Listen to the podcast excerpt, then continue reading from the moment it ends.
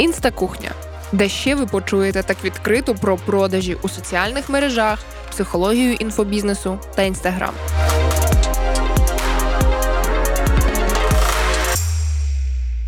Ведуча цього подкасту я, Юлі Сулима. І я доведу, що митець вже не має бути бідним, щоб бути хорошим. Ви можете отримувати від блогу і задоволення, і гроші. Вибирати не потрібно. Сьогодні ми поговоримо про статистику у інстаграмі, хейт та емоційні ями. 100%, якщо ви вже давно ведете свій блог, то у вас відбувалося щось подібне, або щось, що ви називали вигорянням, або якісь такі емоційні спади, емоційні гойдалки, коли вам не хочеться виходити в сторіс, вам не хочеться взагалі ні з ким спілкуватись, нікого дивитись, або навпаки, ви дуже багато дивились на інших, і тепер вам дуже важко сприймати свій блог і свої досягнення. У кого було, тицяйте сердечко під е, моїм подкастом. Чому я об'єднала ці теми? Хоча кожна з них заслуговує на окремий подкаст. Я вважаю, що ці теми дуже пов'язані, тобто статистика у інстаграмі, хейт та власне наші емоційні ями, як я їх називаю. На жаль, вся статистика у інсті, перегляди там у телеграмі чи на інших платформах дуже сильно впливає а, на наш емоційний стан. Неважливо, ви починаючий блогер, чи ви вже блогер зі стажем, скажімо там, як я, на мене це теж впливає. Ну і звичайно, хейт тут зрозуміло, е, він 100% може нас вибивати з колії, він може нас вибивати з нашого зрозумілого ритму, так з нашої дороги, якою ми йдемо, і ми вже знаходимо себе у куті, сидимо, плачемо. Чому він таке, або чому вона таке мені написала? Я не експерт, все моя кар'єра закінчена і так далі. Якщо також у вас таке було, то я вам співчуваю, тому що хейт це дуже важка і серйозна історія, і треба навчитись з ним працювати. Тож давайте почнемо зі статистики і спочатку поговоримо про охоплення. Ця тема дуже важлива і дуже така горяча. Е, коли до мене приходять там студенти, або загалом ми спілкуємось на курсі з моїми студентами. Так чи інакше, питання охоплень, питання статистики, воно виникає і воно завжди пов'язане власне з емоційним станом, з настроєм моїх студентів. Тобто вони кажуть, блін, в мене впали охоплення, що з цим робити, мені смутно, або навпаки, е, дуже часто пишуть: Вау, у мене піднялась статистика, дякую, я там зробила сторітел за твоєю схемою. В мене дуже багато відповідей на сторіс, я так радію. Тобто, це і в одну, і в іншу сторону. І я так підготувала декілька тез, які я хочу вам показати, розповісти, приблизити до вас, щоб ви розуміли про охоплення. Перше, це те, що охоплення це не постійна величина. Вони будуть коливатись. Це нормально. Ви повинні просто це зрозуміти, що охоплення, які падають, або охоплення, які ростуть, це норма, тому що вони не можуть бути стабільними. І охоплення це не просто якась цифра, так яку ми бачимо на екрані. Це люди, які сьогодні дивляться наші сторіс або дивляться наші сторіс у. Певну хвилину часу, так, у певну одиницю часу. Тож не намагайтесь давати собі швидкий допамін закликаючи аудиторію до швидких лайків. З моєї перспективи, це таке жебрання, так, лайків. Працюйте над контентом. Розумійте, що так, у вас може бути супер якийсь хайповий або супер такий екстра ексклюзивний контент одного дня, і будуть дійсно високі охоплення. А іншого дня у вас буде просто звичайний там лайфстайл або продажі, навіть так, і охоплення можуть впасти. І це окей. Це окей давати людям можливість вибирати, що вони хочуть дивитись, а чого вони дивитись не хочуть. Простий приклад. Скажімо, у когось із ваших підписників сьогодні поганий настрій, тому що там не знаю, дівчата розсталися зі своїми хлопцями, так? А у вас сьогодні якраз сторітел про те, які у вас чудові відносини. Ну і для них це може бути тригером. Вони, скажімо, виходять з ваших сторіс, не дивляться, і нехай там це буде якийсь значний процент. Але це тільки приклад. І ви вже дивитесь, а в мене впали охоплення, мабуть, я поганий блогер, мабуть, я погано розказую тему. Ні. Ваші охоплення це не ви. Про це ми ще поговоримо. Тому розумійте, що охоплення вони можуть коливатись і можуть коливатись набагато сильніше, набагато більше, ніж це було колись. Зараз охоплення менш стабільні, ніж колись. Це правда. Раніше охоплення були там плюс-мінус 100 в одну і в іншу сторону, і це вже були сильні коливання. А зараз охоплення можуть обвалитись навіть на 50%, і це все ще буде, скажімо, в кордонах якоїсь норми. Але давайте повернемось до теми швидких лайків і допаміну. Допамін це гормон системи. Нагороди. На жаль, перегляду у сторіс, лайки, уся ця статистика стали певною нагородою для нас, нагородою такою у моменті за наші дії у блозі. І тут важливо розуміти, що насправді ваша нагорода це не завжди лайки. Це ваш контакт з аудиторією, це ваші тісні зв'язки з аудиторією. Загалом це лояльність вашої аудиторії. І я, наприклад, ніколи не дивлюсь на лайки, тільки там, коли аналізую, які теми у постах, наприклад, зайшли. Так тому що я розумію, що якщо я монетизую свій блог, якщо я продаю якісь продукти, якщо я впевнено реалізуюсь через свої продукти, через свої послуги, то загалом яка різниця? Чи в мене там 300 лайків, чи 800? Ви ж зрозумієте, що можуть бути блоги, у яких дуже багато лайків, так люди там дуже щедро роздають ці лайки, але не буде продажів, але не буде тісного контакту з аудиторією або з блогером, але не буде лояльності.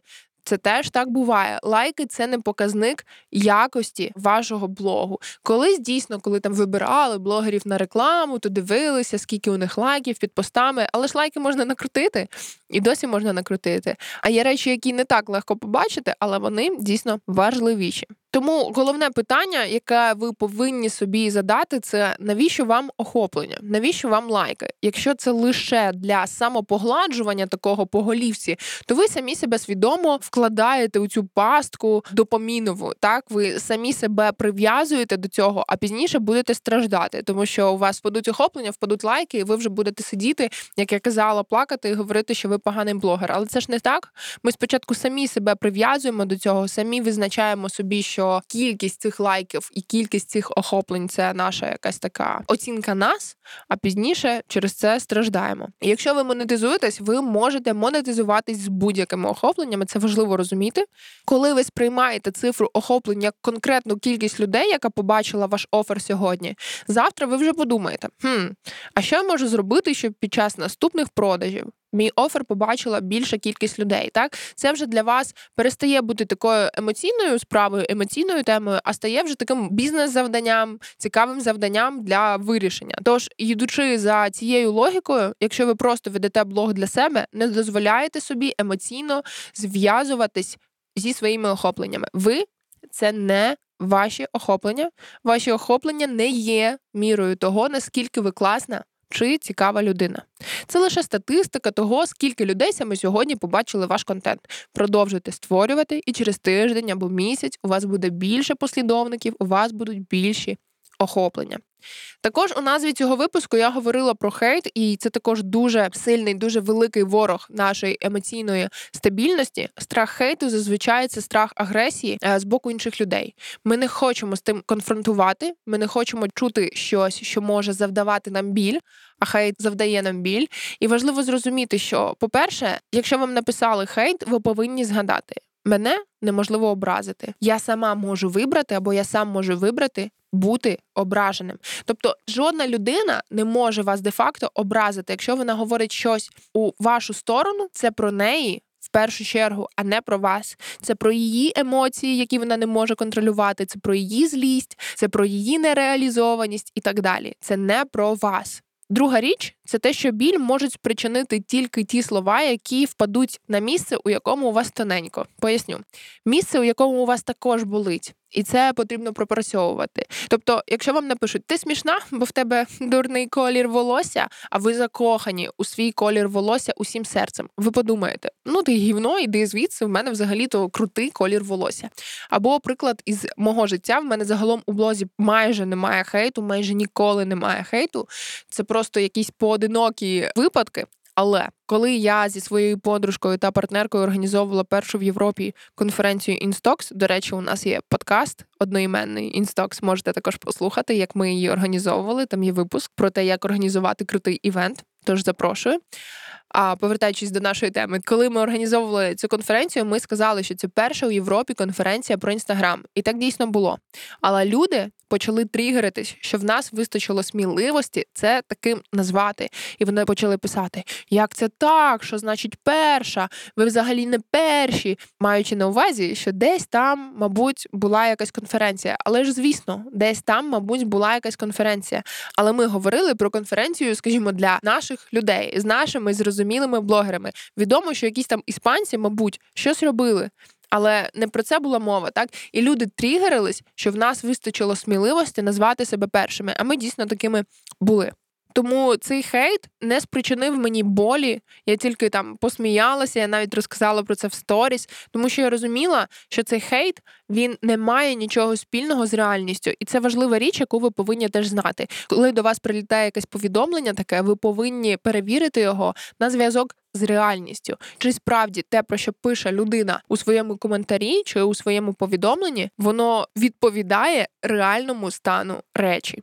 Загалом дуже часто 99% це все у голові тільки хейтера і зовсім не відповідає реальності. Але, звісно, якщо у вас є якісь сумніви про себе і є щось, де вас можна, скажімо, похитнути, такий хейт може завдавати нам болю. І якщо ви не впевнені у чомусь, що робите, і люди будуть на це вказувати, на жаль, вас може це дійсно задівати. І тут не треба горювати, тут треба йти глибше і працювати вже з предметом, якби дискусії, десь попрацювати з психологом. Я взагалі адепт психологічної допомоги. Я вважаю, що це одна із найкращих інвестицій, яку можна у себе зробити. Я сама у психотерапії вже, мабуть, три роки, і я скажу чесно, що, мабуть, мій блог не був би таким успішним, е, якби не допомога психолога. Дуже часто речі, які ми пропрацьовуємо і показуємо у блозі, це речі, які потрібно пропрацювати набагато глибше. Так, це не на поверхні блогу, це і питання самооцінки, це і там наш внутрішній критик, і це навіть можуть бути питання того, наскільки ми залежні так від думки інших, але це теж про самооцінку. Тому, якщо у вас є з цим проблеми, знайдіть собі класного спеціаліста. А ми йдемо далі. Третя річ, про яку я хотіла б проговорити, це важливо знати, що хейт це індикатор успіху і популярності. Так, так, така можливо, десь непопулярна думка, можливо, ви вже її чули, але я дійсно так вважаю, що хейт. Це індикатор того, що ви на правильному шляху. Якщо у вас є якісь неприємні коментарі, люди, які витрачають блін свій час, щоб вам написати, щоб вас якось, знаєте, підколоти, щоб вам якось зробити боляче. На 90% це сигнал, що ви усе робите так. 10% залишимо на те, що ви дійсно, можливо, робите якусь фігню, і вам пишуть зупиніться.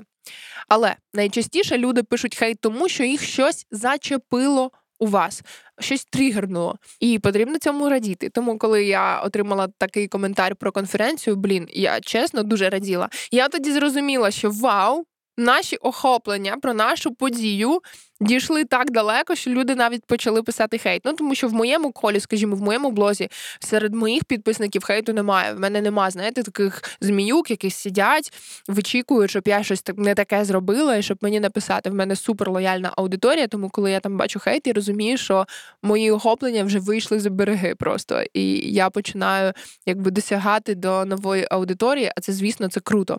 Тому, якщо у вас з'являється хейт, значить, що у вас вже з'являється певна популярність. Радійте. Нещодавні хейтери це у майбутньому ваші Найпалкіші фани, ви їх зачепили собою, викликали емоцію, а це у блозі найважливіше викликати у аудиторії емоції. Тож, друзі, не усе, що падає як охоплення і смердить, як неприємні повідомлення чи коментарі, це погано для вас. Ні. Як блогери, ми повинні розуміти, що це частина процесу, частина нашої роботи. Починаючи блог у такому неосяжному середовищі, як інтернет, ми піддаємось впливові багатьох чинників. Не завжди ж отримувати тільки попле поплескування так по плечах. На жаль, ми маємо навчитись цим працювати і з цим жити. Тому, якщо ви твердо постановили розвивати свій блог, ви маєте наростити у певному сенсі таку грубшу шкірку, там де вона зараз ніжна. Коли ви стаєте публічною людиною, є ризик, що ви не завжди будете усім подобатись. Не усі будуть розділяти ваші думки. І це нормально. Дозвольте людям вас не любити, або дозвольте людям вибирати, чи ви їм подобаєтесь чи ні. Але що важливо, саме ведучи блог, ви можете максимально скопичувати навколо себе лояльну і теплу аудиторію. І саме це буде вашою нагородою, ваші люди. А падіння охоплені, хейт, нехай будуть для вас лише нагадуванням, що блог це живий організм, який не зростає лише лінійно вгору.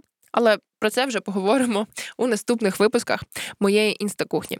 Тож дякую вам сьогодні за цей подкаст, за те, що ви його послухали. Сподіваюся, у вас буде тепер трішки інше ставлення. До охоплень, до хейту, і пам'ятайте, що так, наше емоційне життя, наш емоційний стан, на жаль, так чи інакше, дійсно буде в деякому ступені залежний від наших блогів, тому що це те, що для нас важливо, це те, чим ми живемо, на чому ми заробляємо. Але пам'ятайте, будь ласка, що ви більше ніж ваші охоплення, ви більше ніж ваш блог. До зустрічі. Обов'язково підписуйтесь на цей подкаст. Випуски виходять щопонеділка, а також свої найголовніші інсайти публікуйте у сторіс. Відмічайте мене, я буду робити вам репости, а ви будете отримувати нову аудиторію. До зустрічі!